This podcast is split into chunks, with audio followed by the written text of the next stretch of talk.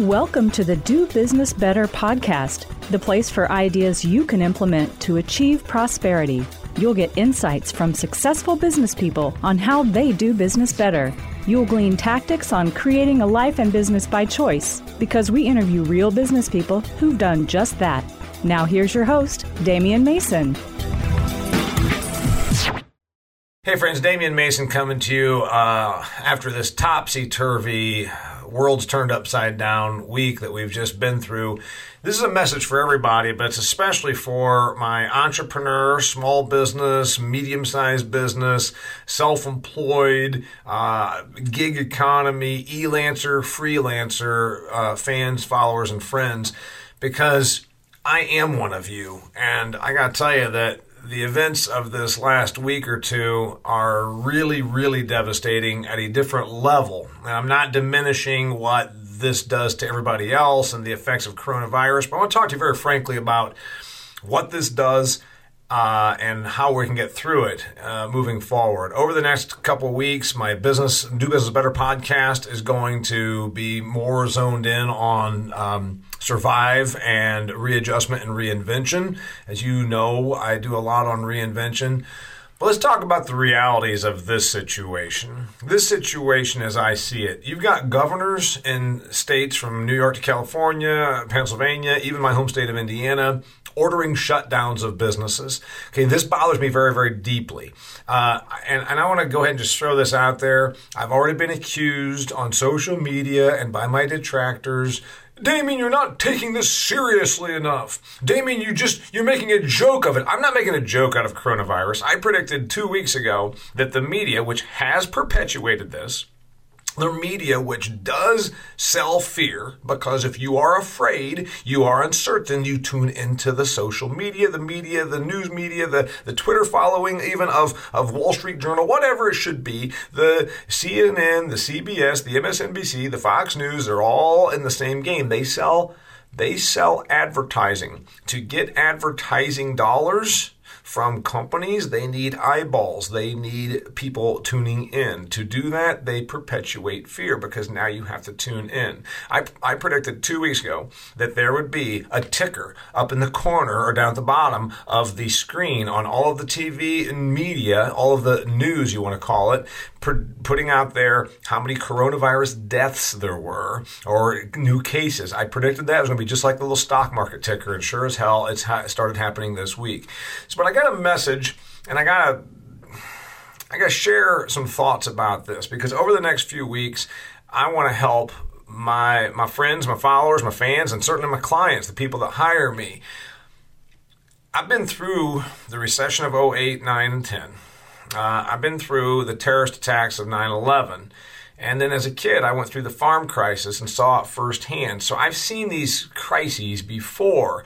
And am I a genius? No. Am I the most, am I Milton Friedman, the most brilliant economist perhaps of all time? I don't know if he is or isn't. You know, you might say John Keynes or whatever. I don't care who you believe the greatest economist of all time is. But I do understand economics, I understand business. And I especially understand small business. One of my big points is be careful who you turn to. You're upside down, you're, you're worried, you're scared, you didn't sleep well, your business has you concerned, and then you tune, tune into information that's not really helpful. I just took a picture the other day of a psychic tarot card reader, and I'm going to run that with my one of my articles. Be careful who you listen to. I talk about this a lot. I talk about it in my book, Do Business Better. I say be careful who you tune into. And I'm talking about friends, neighbors, social media influencers, or media people. But basically, the title of this little session we're having right now, this time together now, is what I want to say small business. I understand. I understand you because I am you. I quit my job in 1994. I didn't have a fallback plan. I didn't have anybody setting me up. I didn't have a mother and father that uh, gave me a half million dollars of seed money. I had myself, my work ethic, and uh, a pretty hefty dose of creativity and a vision that by God I was going to make it. You're there also. You're a business person, small business, e- e-lancer, freelancer, whatever you, wherever you are in this let me just tell you, I understand. I'm going to give you some perspective for any of you that are paying attention to this that haven't piloted your own ship. It's a son of a bitch some days. You know, we work at this because we like the independence, and we say we like the independence, but the reality is sometimes we're still humping at 8 p.m. and we've been going since 7 a.m. and we're saying, yeah, but I do this for the independence. Well, you're not independent. You have no choice but to be working right now because of the marketplace, because of the clientele, because of the way the demand is, or because there is no demand. You're out here beating the bushes to try and make it be, make your product be more in demand. We do what we do because we like it. We love it sometimes. We have pride. Our name is on the door. We have a sense of fulfillment that we pulled this off. But things are really, really tough right now. And frankly, I'm going to be critical of the government, and you can say, I'm not taking it seriously enough. Well, let me just tell you something let me just tell you something when when, when I hear that, and this is I'm gonna speak for all of my small biz, entrepreneur, business owning friends. When we say we hear this, you're being selfish. You want to be in business, but you know you should think about the greater good. Greater good is a term that's oftentimes used by proponents of government takeovers. You know that's what socialists say. Greater good. Let me tell you what makes the greater good. Businesses doing business employing other people then to make money, giving those people jobs so that they can go out and have homes and pay for food and buy clothes for their children and and let their kids go to soccer matches. Uh, greater good is what is accomplished by business people, small biz people, the lifeblood, the engine of America. So, what's my gripe? Well, my gripe is and I can be told again and again and again that we have a pandemic. I don't disagree. But if you pull this this thing, this heavy-handed government shutdowns, my sister-in-law that has a gym, uh, you know, my, my friends out here that own uh, dry cleaners or retail stores, uh, they are going to be bankrupted. And you can say, well, you can't put a dollar cost on human life. I- I've been hearing that a long time, not just because of this, but because of everything. And let's be frank, we put dollar values on human lives pretty regularly. You don't think so? We raised the speed limits to 85 miles per hour in some states, 75 miles per hour, even in my home state of Indiana, which has a lot of population, a small area. And you have people passing you going 90 miles per hour, texting and driving. So you're saying that we didn't allow something that's going to be deadly to happen when we changed that law? That's just one example. And I could go on and on and on. I know we're dealing with a pandemic. We've never been here before. And that's the other part that scares me. When I've been critical of governors and governments instituting a form of martial law, shutting down companies and saying you're not allowed to be in business, we cede part of our civil liberties. We're now being told by the almighty government, hey, you can't you can't go in and open your doors. You know, Obama got in hot water years ago when he said the, to these people that have their little businesses, they didn't build that. I'm not getting into the politics part of it because it makes no difference. Republican and Democratic leaders right now in, in uh, different states are doing the same thing. They're not saying you didn't build that, but they're saying we're going to tell you whether or not you can be in business. So don't you think about that? I mean, if you're a business person, you get it. And I'm, I'm here to tell you, I understand. My business has been greatly harmed. I get on airplanes and fly to conferences.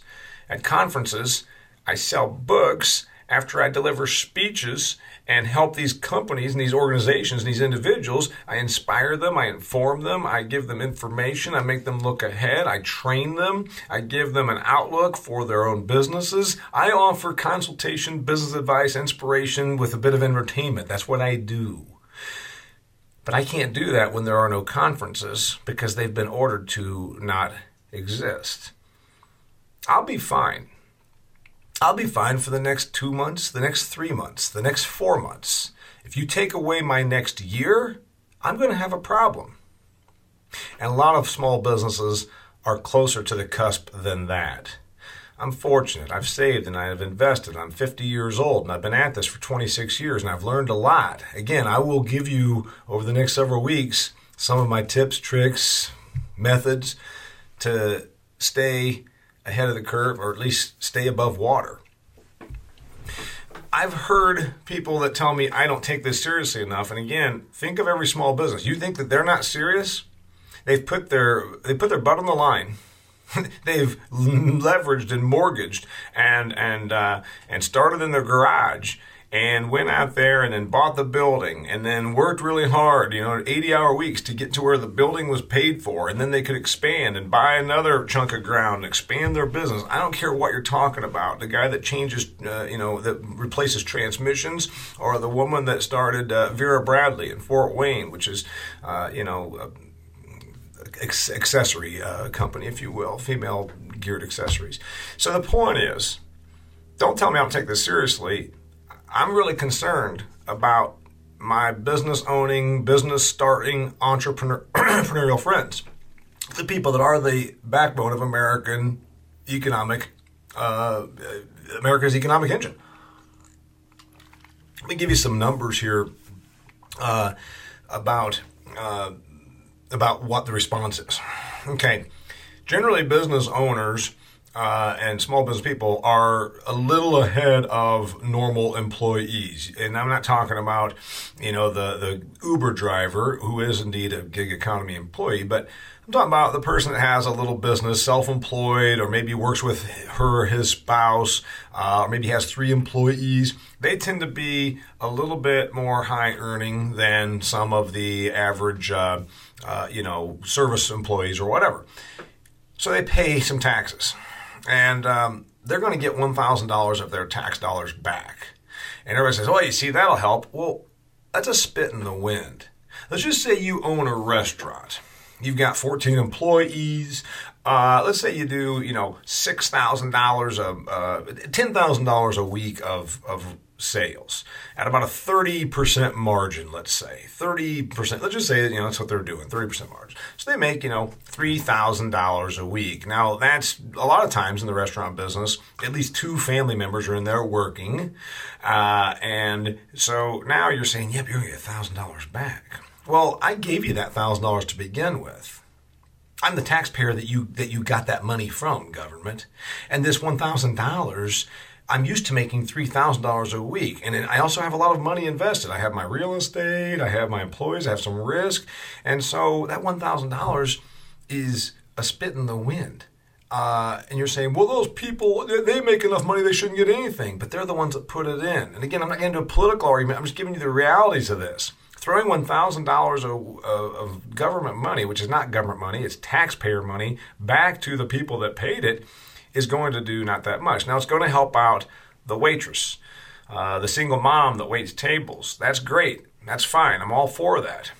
But let's not think that this is a cure all. It's not even a band aid for the average business owner. The average business owner, it's not just that $1,000 doesn't mean anything, they have tremendous expenses that cannot be obligated. You see, because now we're not talking about income for that particular restaurant. We're talking about the fact that out of that $3,000, they might still then have to pay real estate out of that, maybe because they own the building and they just, you know, they rent from themselves. Whatever it should be, you're talking about a business that has $20,000 a month of expenses and you're going to give that person $1,000? Doesn't go very far. I've got another uh, thought for everybody.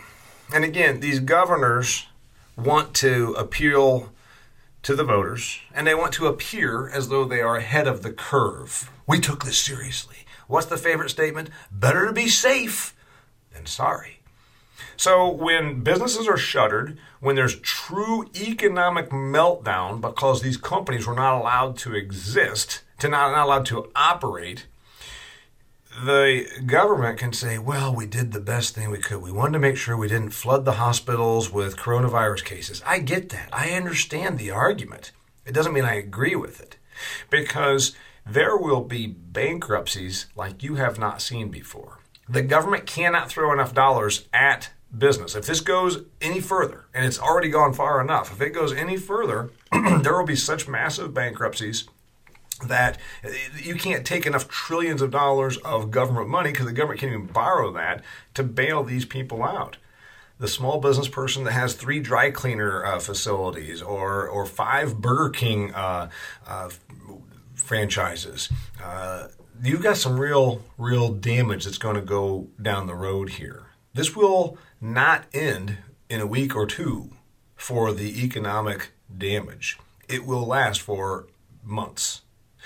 Now, I say you got to reinvent. And the reality is, I'm going to give you ideas over the next few weeks about how to reinvent, how to you know utilize your time. But I'm I'm very much aware that we have some folks that it's it's not going to be able to it's not going to happen because of their expense load and through no fault of their own they not only can't cover their expenses they have no revenue at all they're going to be uh, scrambling as best they can and then all of a sudden they'll dip into their own private equity and then we have this ripple effect. Now i don't pay the bank now this happens this happens. So we got some real problems here.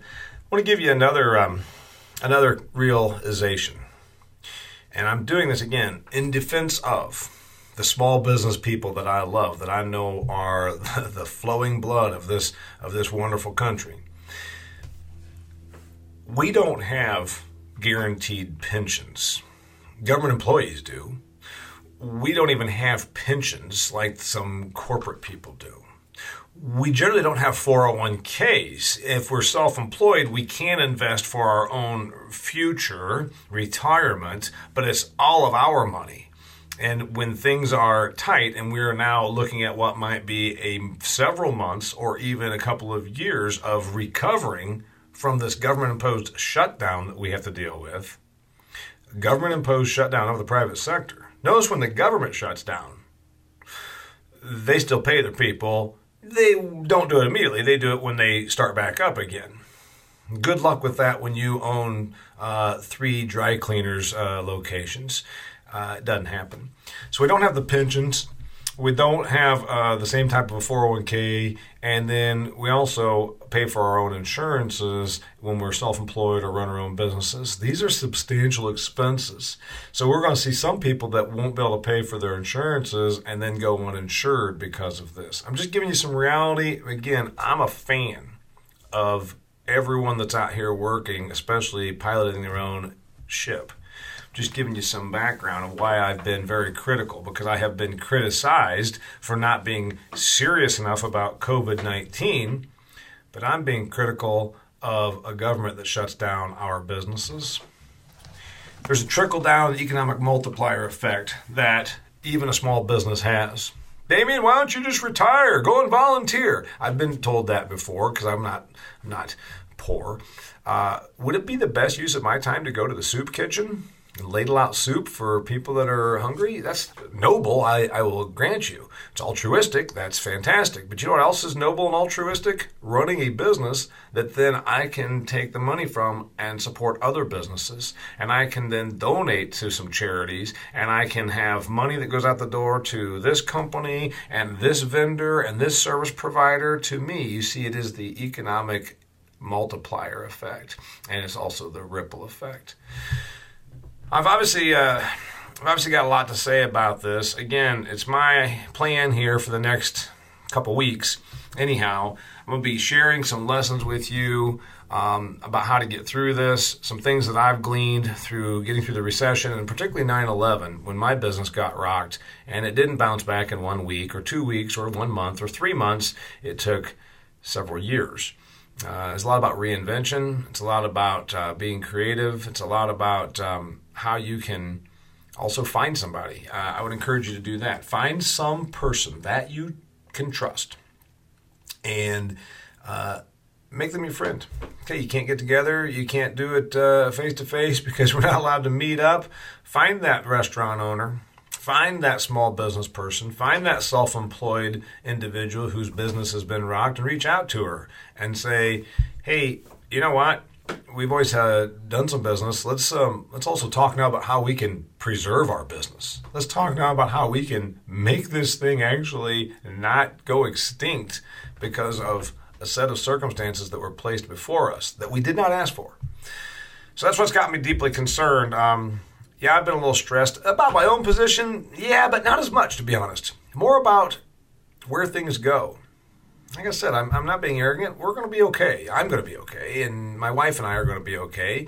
If things get uh, if things get really bad, and as three months, four months, five months down the road, we'll be making some some different decisions.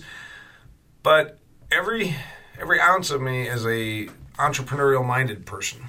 And entrepreneurial people tend to struggle playing defense. We tend to be very offense oriented. We look at growth and expansion. In fact, that's going to be a subject for a podcast that I'll be coming out with in an article very soon. It's about the offense versus defense mindset. This goes against our grain if we're entrepreneurial, if we're self employed. We, we don't think in terms of how can we hunker down and not grow.